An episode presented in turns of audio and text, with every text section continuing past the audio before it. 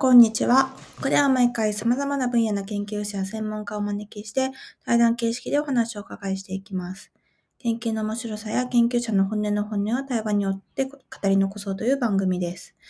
ナビゲーターは東京医科歯科大学で公衆衛生学の教授をしている藤原武雄さん。アシスタントは研究大好きな私、レイチェルです。今回も東京医科歯科大学保健衛生学研究科精神保健学精神保健看護学分野准教授の高野歩さんのエピソード3です。ぜひお聞きください。ちょっと話をもうあっという間あに本当本当ですね。なんかどんどん話が 研よ究をやろうと思われて、はい。研究に行かれて、まあ、東大を受験されたってことですかね。修あそうですね。あの看護師として働いていて、で病棟で少しあ研究っぽいことをやっうん、てたんですけど、全然わからないなと思って、でそれでどうやら大学に行って勉強すると研究ができるようになるらしいって 思ってですね。でそれでいくつかあの大学院を受けようかなって思って、えっ、とその中の一つがあの東大だったんですけども、これってあれですか？はい。川上先あ生、そうです川上先生のところにおりました。ないんですよね。あはいわあの研究室自体はその SPH のコースとあと健康学看護学っていうそのなんて SPH じゃない通常の、えーとははい、修士博士のコースがあって私はその健康学看護の方の、えー修士博士に行ってました。したんですよね。はい。大変に川上先生にお世話になりまして。あ 私も大変お世話になって、だから陰性もやってて、その後特任助教にもなったので、そのまま、あの、陰性から、あの、指導教員だった川上先生が、まあ、上司になったっていう感じだったんですね。はい。そこでのテーマも依存症だったんですか？あ、はい。なので、えっと、最初何やろうか全く決めてなかったんですけども、陰性になってから、あの、国立精神神経医療研究センターのえ精神保健研究所の薬物依存研究部というところで、ちょっと研究生をやらせていただいたりして、はい、はい。で、そこで、あの、ちょっと、あの、研究のお手伝いをしたり、臨床の方でも、あの、薬物依存の方向けの、えー治療プログラムに参加させてもらったりとかして、だんだんもうそっちの方の、えー薬物依存よりのこう研究がメインになっていきましたね。かつ結構臨床寄りですね、そうなはい、はい。なので、あの、外来のプログラム一緒にやらせてもらったりして、うんうんうんはい。だから川上先生には高野さんはもう結構臨床の人だねみたいに言われてる時代もあって、それはつまり研究者に向かないってことなのかとか、ネガティブに解釈したりとかしてたんですけど、えーで、松本先生とやられてたんですか？あそうです。なので、あのずっとその陰性の修士の頃からあの薬物依存研究部に出入りしていて、松本先生のもとで、えー、と研究をやらせてもらってました。今も一緒に、はいやってます。はい。松本でニュースとかでもね、あ多分そうですね皆さんも見たことあるかもしれないです。そうですね。はい。空間をこう置いて、なんか写真写ってるはい。のメディア力は半端ないですよね。そうですね。自分でこうキャッチーな言葉をはい。つくたびに、はい必ずトースポとジャンプは買うって言ってました。確かはい。なので、そういういろんななんかネタの宝庫みたいな 感じで、だから、その、でも、まあそういう、こう、作戦なのかもしれないですけども、そういうことで、その、この依存症業界をだいぶこう盛り上げてくだ。さっている先生なので、研究力ももちろん、あの、たたくさんおありなんですけど、そういうその発信力というか、うんそれがすごいなと思います。それをまあ学ばれて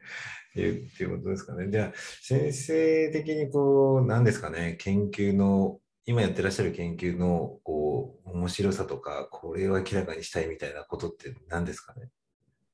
えーそうですね。一番は薬物依存の方たちが日本ではすごくこう阻害されていると思うんですね。なので、その阻害感とか、まあ、一言で言うとスティグマとか、あと社会性、仕組み、社会の仕組みが、まあ、病気というか、その彼らのこう、生きづらさとか、その、まあ、その病気も回復も含めて、こ阻害要因になっていると思うので、その阻害要因を解消したいというのが私の一番のテーマですね。でで薬物っていうのは、もうアルコールからいわゆるドラッグそうですね。はい。で、いろんな物質全般。まあ、なでどっちかというと、こう、まあ、三三次予防っていうのかな、こう、その、中毒、あの依存症になった方が、あの社会でこう受け入れられて、はい、まあ、尊厳じゃないですけど、はい、を発揮してっていうのをどうしたらいいかっていうことですかね。はい、それもその三次予防的なその治療っていうところはもともと興味があったところなんですけども、はい、最近はその、まあ、一次予防的なところで、うん、その関心があるテーマとして先ほどあの言葉にあったあのハームリダクションっていうのがとても私の中ではテーマになっていてであのハームリダクションっていうのは、まあ、予防でもありその治療でもあったりするんですけどもアメリカとかそのヨーロッパとかでは今その大麻が非犯罪化されていってその社会の仕組みから変えていくっていうことがあの行われていましてでそれがあの結局はその当事者の方にどういうふうに影響するのかとかそういった研究があるんですよね。でそういったところにすごく関心があって日本はまだまだそのハームリダクションっていうのを採用してない国なわけなんですけども、まあ、日本でもしそれができるとしたらどういったところにこう適用できるのかっていうのをこう日々最近は考えてます。うんなんかハームリダクションって聞いたことない人もいると思うんですけど、もうちょっとハームリダクションですが、ハームリダクションっていうのは一言で言うとそのハームを減らすっていうのがあの大きな目的の取り組みで、でハームっていうのはそのあらゆるハームなんですけど、健康被害も含むし、社会経済的なハームも含むしっていうところで、で決してそれはそのアルコールとか薬物の物質をやめるとか減らすとか、まあ、そういったことだけじゃなくって、あのどちらかというとその二次被害的なところを減らしていこうっていうような取り組みで、だからその、うん、アルコールとか薬物を、えー、やめなくても、そのハームは減らせるわけなので、えー、そこをこう積極的に取り組んでいこうという考え方ですね。一番わかりやすいのは、HIV の予防として、あの注射器の回し打ちをやめましょうということで、クリーンな注射器を配るっていう活動とか、まあ、そういう薬物はまあ使い続けるわけなんですけども、使うとしたらきれいな注射器で使ってねっていうような、えー、公衆衛生的な活動が有名かなと思います。なるほど。それが例えば、あ、そっか、ドラッグとかアルコールとかに置き換わると、どういう感じに考えれば？アルコール濃度が薄いやつとかあと、アルコール飲むんだけど、ご飯と一緒に飲みましょうとか、飲酒運転はやめましょうとか、あと知ってる友達と必ず、こう、誰かと一緒に飲んで、えっ、ー、と、一人で、こう、そこら辺路上で倒れて放置されるってことがないように、で、死なないように、で、なんか危険な目に遭わないようにっていうのもハームリダクションなんですね。前にウコン飲みましょうとか。まあ、ウコンが 本当にハームを減らすかはわからないんですけど。も。余計に飲んじゃうかもしれない。ですね。え社会社会をの仕組みを変えることもすごい大事、はい、なって思うんですけど、はい、なんかまあでもそれって結構時間かかる、うんうん、その先生がおっしゃってたその目指していくそのあの何かこう依存症の方々がまた社会に出るときにあの、まあ、その人なりの生活ができるように周りもあの、まあ、偏見がないようにっていうところでなんか私たちがそのなんかどどういうふうな視点を持ったりとか考え方を持つことでなんか先生が目指してくる社会っていうのが実現できる感じなのかなと。てなんかどう捉えたらいいんだろうと思って。やっぱりなんか今だと分かんないですけど皆さんアルコールなんてなんかもうなんだろうおぼ酒に溺れてみたいな。なんかわかんないですけど。そういう感じなのかなと思ったんですけど。なんかアルコール日本でそのハームリダクションを語るときにそのアルコールと薬物ってかなりこう一緒にできない要素があるなと思っているんですね。海外だと結構一緒に語られるんですけども、ま日本はすごくこうアルコールを飲むことに対しては寛容なんですよね。なんだけど途端にその依存症とか問題が生じた時にこう手のひら返したみたいに もうなんかこうタブーみたいな感じになってきて、で、そこはなんか連続体なんですけども、なんかこう分断するような感じがあって、で、なので、あの、問題を起こさない限りは、すごくお酒には寛容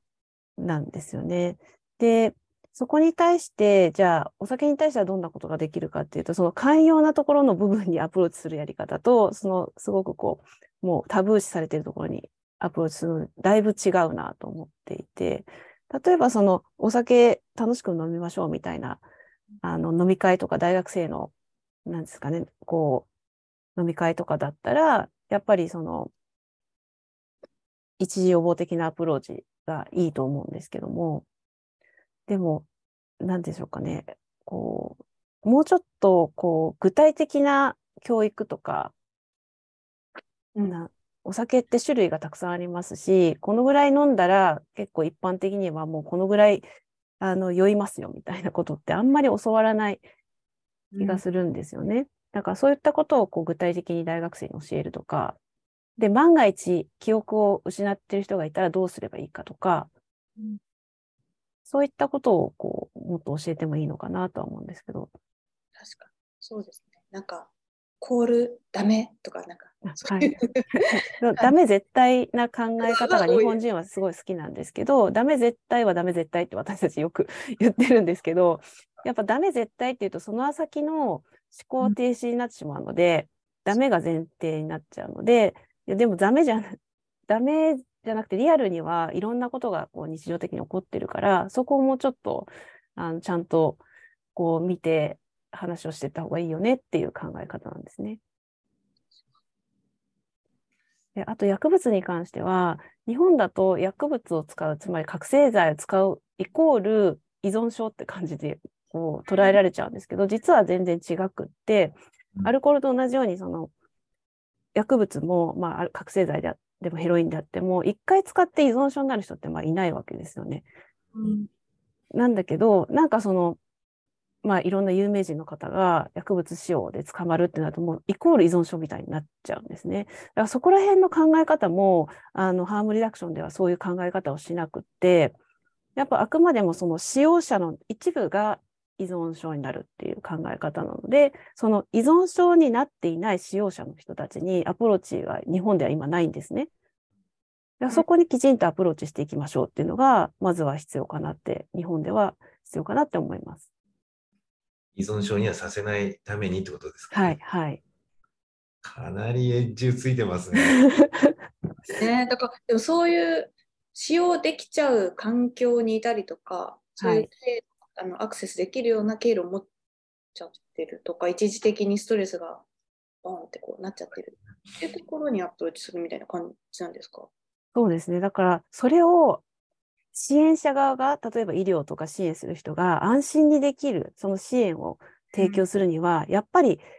環境が必要で、今の環境だと犯罪、一律に犯罪なので、犯罪者を支援するみたいな感じになっちゃうんですよね。じゃそうじゃなくて、あの困っている困りごとに対して、あとは健康問題に対して、私たちはアプローチしてるんだっていう、やっぱ安全な支援者がこうバッシングされないとか、捕まらないとか、そういう環境を整えるには、やっぱり社会の仕組みを変える必要があって、やっぱりその、えー、と法律だったりとか、まあ、法の解釈だったりとか、まあ、そういったところの整備が、まあおいおいは必要にはなるんですけども、日本ではやっぱりものすごく時間がかかりそうなところだなとは思っています。なんかそうそう考えるとそのさっきの話に戻っちゃうんですけど その病院に来てなんか生活も結構大変とかなんかいろんなそこにつながっちゃう要素があるのにお医者さんのその死ななきゃいいっていうスタンスだとなんか結局そこなんか見れない解消になれないんじゃないかなとか。そうですね。あと、お医者さんだと診断して病気か病気じゃないかっていうのをまず見ると思うんですけども、薬物使用イコール病気じゃない場合もたくさんあるわけですね。使ってはいるけど、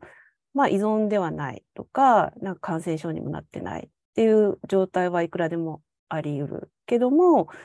あの本人なりにこういうことに困ってるっていうことがあった場合、じゃあ誰がどういうふうにそういった人の困りごとにアプロあの支援するのかっていうのは、今のところ何も決まってないですよね。うんで決まってないし、当事者の人もどこにあの相談すればいいか分かんないし、犯罪だからますますこうそういった問題はないことにされるっていう状況かなと思います。